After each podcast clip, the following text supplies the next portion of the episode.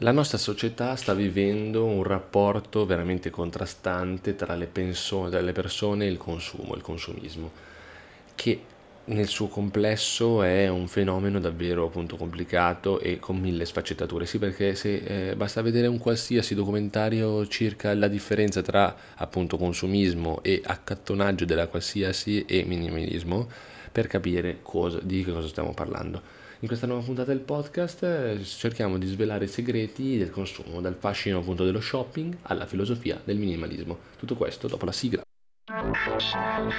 Stai ascoltando Pillole di alimentazione, il podcast settimanale che ti insegna qualcosa sulla nutrizione, sul fitness e sul benessere a 360 gradi. Ascoltalo ora! La passione innata del possedere, la smania del successo, dell'avere, del confronto con gli altri è la base di questa puntata e purtroppo della, di quelli che sono gli impulsi sfrenati allo shopping. Dall'altra parte c'è sempre crescente il minimalismo, minimalismo che può essere inteso appunto come l'arte di abbracciare e di possedere meno.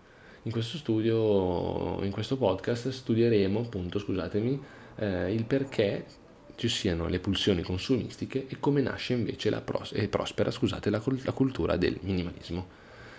Punto primo, chiaramente partiamo dallo shopping. Chi non è mai, a chi non è mai capitato, anche quelli meno soggetti a questa pulsione di cercare di comprare qualcosa anche solo per essere appagati. Diversi studi di neuromarketing eh, dimostrano che lo shopping attiva le stesse eh, regioni cerebrali coinvolte nella gratificazione e del piacere, come ad esempio quella del cibo o dell'amore o appunto dell'allenamento, per questo che stiamo parlando di questi argomenti nella puntata del podcast.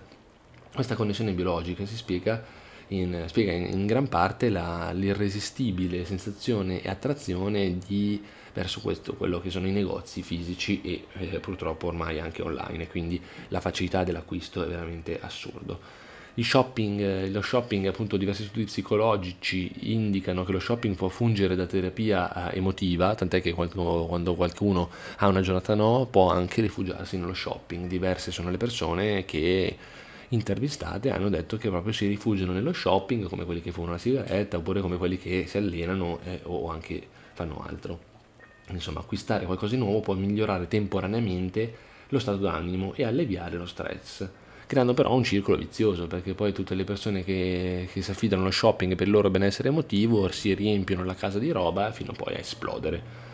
Non è solo shop, lo shopping compulsivo emotivo, ma è anche come fattore sociale, l'influenza sociale e la ricerca di qualcosa che, ehm, che potrebbe essere definita come accettazione, visti, visti i tempi che corriamo tramite appunto il, l'uso smodato dei social media, giocano un ruolo significativo nel consumo gli individui spesso acquistano quindi per adeguarsi a quelle che sono le mode, ai loro idoli che appunto eh, sono mh, sponsorizzati su Facebook, su Instagram, su tutti i canali appunto social e quindi per adeguarsi a uno standard sociale la gente acquista, acquista e si riempie la casa di roba.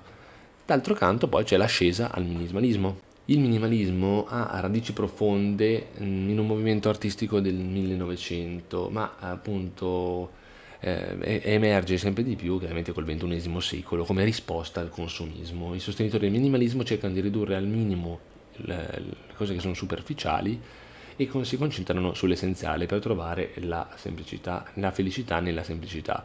Ovviamente tutto questo si scontra con quello che abbiamo detto precedentemente. Um, ci sono degli approcci, l'approccio al minimalismo è basato chiaramente sulla ricerca e sulla scienza, che mh, la ricerca supporta l'idea che eh, possedere meno oggetti materiali po- possa portare a maggiore sol- felicità, solidità inter- interiore e sicurezza.